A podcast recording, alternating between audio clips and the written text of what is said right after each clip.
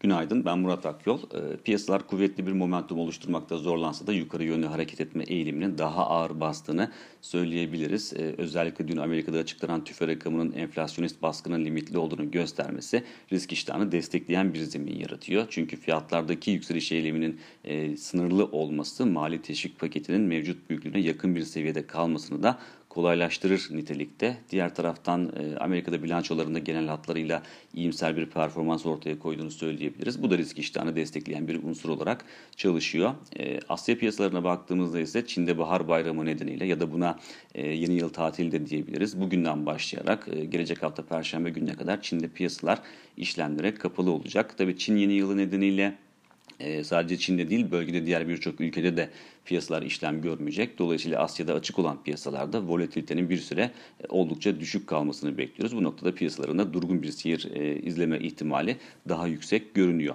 E, makroekonomik veri tarafına baktığımızda ise genel hatlarıyla sakin bir günde olduğumuzu söyleyebiliriz. Günün öne çıkan tek verisini Amerika'da açıklanacak olan haftalık işsizlik maaşı başvuruları oluşturuyor. E, tabii bir haftalık verinin piyasalarda ciddi bir volatilite yaratmasını beklemiyoruz. Ancak verinin istihdamdaki sorunların devam ettiğine yönelik bir tablo ortaya koyması mali teşvik paketinin gerekliliğini bir kez daha teyit edecektir. E, genel beklentiye baktığımızda ise önceki hafta 779 bin kişi olarak açıklanan başvuruların yaklaşık olarak 20 bin kişilik düşüş göstermesi bekleniyor.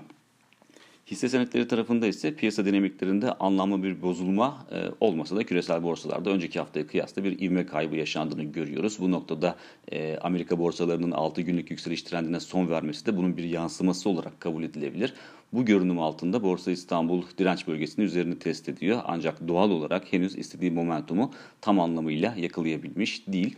Teknik açıdan baktığımızda ise yine 1550 e, puan seviyesini izlemeye devam ediyoruz. Öyle ki bu seviyenin üzerinde yapılacak olası kapanışların 1580 e, puana kapı aralayacağına inanıyoruz.